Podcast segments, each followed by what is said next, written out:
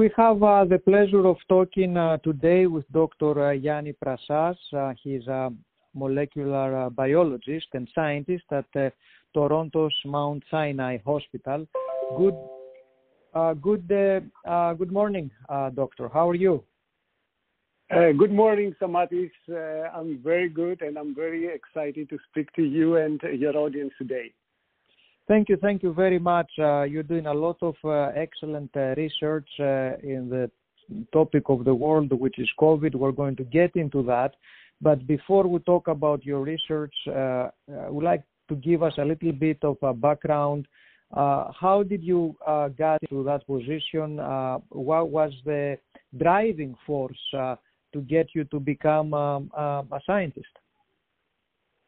Well, that's a great question, Stamatis. And now I'm 40 years old, and looking back at the route that brought me here, I think that uh, the catalyst was curiosity. I, I still remember as a kid to be very curious about how things work and how physical and natural phenomena uh, can be explained. And maybe this was partially genetics. Some of it was probably encouraged by my family who allowed us and encouraged us to have this type of questions. So I think that uh, my connection to science was inevitable uh, in pursuit of trying to understand how life works. So did, on that so note, yeah, did you uh, did you grow up in uh, Cyprus? I grew up in Thessaloniki in Greece, and okay. uh, I finished the University of Molecular Biology and Genetics in Alexandroupolis a, a, beautiful city in the northeast end of uh, Greece. That's where I did my bachelor's degree before I come here to Canada to complete my graduate studies, meaning my master's and PhD at the University of Toronto in lab medicine and pathobiology. It, it, that must have been a very difficult uh, decision or easy decision. I don't know. Uh, how was it? I, I still remember the morning that uh, I, I woke up my dad and I told him that uh, decision is taken. I'm going to Canada, and then he, his reaction was, "But there it's too cold." But for me, this was not an issue. My, I really wanted to pursue a career in science, and uh, Canada was a great opportunity for me. I have already I had already identified uh, the laboratory of uh, Professor Diamandis uh, whose research was uh, very close to my interest, and that was a very easy decision for me to follow my passion and, and move to Canada. And this was already now 15, 16 years ago. And uh, once you, uh, you know, you finish your undergraduate studies, how did you uh, decide which uh, part or which field you're going to decide on, on science? I, I knew for sure that molecular biology is the field, the specific field that I wanted to to spend my life uh, in, and this is because trying to deconvolute how the wisdom of life, as this has accumulated over the many billions of evolution of life since its existence, uh, for me, there's nothing more fascinating other than just observing this uh, complexity that we see in the molecular life and try to uncover the little secrets as they have accumulated over the years. So for me, it was one way road to molecular biology. And uh, obviously, the world now is, uh, you know, in the middle of the of the pandemic, and and science has taken uh, the lead here uh, from all the way from the vaccines, from the therapeutics, uh, but you are a leader in the research on uh, some other things that they're as important, even maybe more important. So, would like to to understand your work, what you're doing. Um, so, you're doing uh, you're working on the diagnostics first of all of, of COVID, right? Yes, in our group, uh, again, in, in collaboration with Professor Diamandis, what we are trying to do as a team we are working in different fronts uh, in, on COVID-related uh, research. One front is diagnostics, and very recently uh, we just uh, co-developed with a company from the States a very ultra-sensitive assay that can allow in direct saliva a very reliable uh, detection of SARS-CoV-2 infection. And we expect that this thing will be offered to the public very soon, starting here in Canada and this can be applied in different settings, like and that would be schools. that, yeah, that, is that is that like a uh, take home, right? You, people can use, as you said, schools or at home or work. You can people. Actually, this is on spot collection of, of saliva, and then you just all the saliva is is centrally uh, sent to our laboratory, and then you get back your results within a few hours with an app in your phone, and you get your status of infection or not. Wow! So in a couple of hours, you know if you if you are infected or not. Well, maybe it's not a couple of hours, but in a few hours for sure, you get back your results. Wow! And uh, and that's just saliva, right? This is just saliva. Yes, you don't need to do any swabs or anything. And then you're you're thinking of making this uh, available to uh, to the universe. I mean, to to everybody, as you said, schools, uh, uh, homes. So that's that's a game changer. Cor- correct. Actually, this, this can have tremendous potential to complement existing diagnostic uh, capacities. We know that during outbreaks, there is a shortage of uh, critical reagents that are existing now, and we think that any introduction of reliable technologies can really be an extra asset in our efforts to diagnose and eventually to control uh, the next uh, wave of the pandemic. And and you think that um, is going to reach the public in Canada uh, this year soon? Yes, actually, we we are now designing the a, a, larger validation case with this assay with our institution and our hospital here in, in Toronto, and we expect that in less than a month from today, we're going to get approval, hopefully from Health Canada, in order to start offering this test to the public. And you have a commercial agreement already? We are working on this with a local uh, group here in Toronto who are going to lead this effort. We are mostly staying on the academic and the science part, and these guys are going to run uh, on the commercial and company aspects of it. Okay, so that's uh, you know not only a researcher but an entrepreneur as well. Yes, actually, as part of my role in the institution, because I'm running another two, three other projects with commercial, uh, commercial that are commercially active. I'm also acting as the resident entrepreneur of the whole institution. So I'm trained in a way by and by my position on how to get our research and take it out to the public in terms of a new tool or a new drug, or depending on the research that we are doing. That's that's fantastic. Now the other the other area you're working, which is also as important, is the you, you call it the, the long COVID, uh, the symptoms of COVID for the long term, uh, and why people do have, why people do not have. Uh, so please uh, talk a little bit about that because that that's uh, that's huge. Yes, actually, that's a that's a big black box still in, in, in the scientific community, but for sure we now have very strong evidence that a minority of the cases, uh, but not very few of them. I mean, at least 10% of the people, they seem to suffer for 10% of the people that go through a, a, a significant uh, disease course, they suffer from what we call the long COVID. And, and this is uh, the cases in which patients, they keep displaying symptoms for more time, let's say for a month, two months, three months, up to six months or longer after the primary uh, diagnosis. And there is a lot of effort that is uh, happening in different research labs, including our own, in trying to understand what is it that drives the length in these cases of the disease.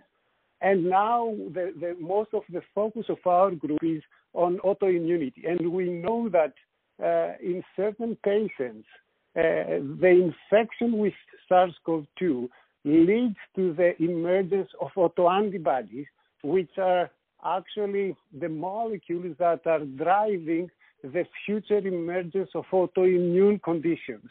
And we believe that this is mostly the basis of long COVID. And right now we have a big program that we monitor patients prospectively along the disease courses to check that these autoantibodies very closely associate with long COVID. And uh, what is what do you think is the, uh, the I mean, it's a tough. I mean, the solution uh, is there. Once once you define the problem, I guess then you can find what the solution and what the therapeutic could be. Is that is that the correct? Correct. Uh, well, the, the biggest solution of all is vaccines. And yeah. you know, unlike other walls that in general I'm not a big fan of building walls, but if there is one wall to build, this should be vaccine-induced immunity wall. And I think that the more people that avoid to get the, the, the disease, that the best way that we can control long COVID, short COVID, and any type of COVID. So sure, therapeutics eventually are going to be a, a very well needed tool in, in, our efforts to combat the disease. But I think that prevention uh, can have the biggest returns in terms of keeping uh, this disease intact. There is a lot of questions about the, you know, the the underlying health condition. If someone is overweight or if someone has diabetes, uh, have you seen anything? Is there any specific correlation, or this is is this still too early to uh, to tell? Well, it is relatively early, but uh, because of the intense research the last year, we have some very clear clues on some specific prognostic factors that that they have a significant role in, in, in COVID in general. For example, age, we know that it is by far the single most uh, bad prognostic factor. The older you are, the, the, the more chances that you're going to do bad when you get uh, SARS-CoV-2 infection. Other factors other than age are sex. For example, we know males are doing worse uh, than uh, females in general. Uh, there is a lot of research to understand why this is the case. Uh, we know also that obesity or underlying conditions like diabetes uh, can also be very contributing poor prognostic factors for a worsening outcome from COVID there is a lot, a lot of research happening in these domains to try to really connect the links, not only phenomenology, phenomeno- from a phenotype point of view, but from a molecular type of view to understand deep inside the cells what is it that makes these patients more susceptible to the worst outcomes of this uh, mm. virus. Now, uh, you, you're in Toronto. Uh, SARS was a big deal in Toronto uh, when was that 10 12 years ago whenever it was why Correct. covid is why why covid is so dangerous why covid really shut down the planet and we, we haven't had there, that there, there for is something years. there is something yes that's a great question Stamati and and this is something that uh, troubled us in the beginning a lot but now it is obvious that SARS-CoV-2 found this nice sweet spot niche in terms of the different variations of viruses that may emerge uh, in our planet because it is quite lethal, but it is very silent in the beginning. So, so it is not too lethal in order to allow people that develop symptoms immediately to be obvious so that we can contain it very fastly. But it is this silence of first 10, uh, 14 days and this asymptomatic or pre-symptomatic transmission that allows this virus to become uh, such a pandemic threat to our planet. So even though this virus it is much less lethal than its cousins like SARS or MERS, uh, eventually because of its capacity to to to to to trans to, to encounter all, so many people, eventually it will lead to all these disasters that we see today. Um, uh, Dr. Prassas, you, you are, I, I, would say that you are part of the, of the uh, brain of, of Greece. You're obviously a brilliant uh, scientist. You, you have very accomplished. You worked on the most important uh, complex problems of the, of the world is facing today. Uh, you were uh, educated in, in Greece. You decided to uh, to live and pursue your interest and uh, curiosity uh, in a bigger canvas, so so to speak. Uh, what what is your advice to, to the Greek um, listening students and parents that they have children in your situation about staying or, or living in um, in Greece and the, the, the entire issue of uh, uh, trying to help back uh, somehow. Yeah, that's that's. Thank you for asking this, Stamati. First of all, this makes me realize that I'm getting older. It's the first time that they are asking me to give an advice to kids. It was not very far since I was a kid. So, I, I, looking back at this thing, I, I let me first say that still today in Greece, there are some very brilliant scientists. And every day I'm surprised when I look some new scientific work that comes from a lab, for example, in Greece, knowing how difficult are the conditions for, for basic science in Greece and the limited funding that exists, you must be extra good in what you're doing in order to manage to be competitive the, under these conditions. So they have my utmost respect. People that have decided to stay in Greece and still fight with all these very difficult conditions and try to maximize their yield despite all the difficulties. Having said that, I think that my note to to to the younger generation of Greeks would be uh, they they should not put any limits on their ambitions.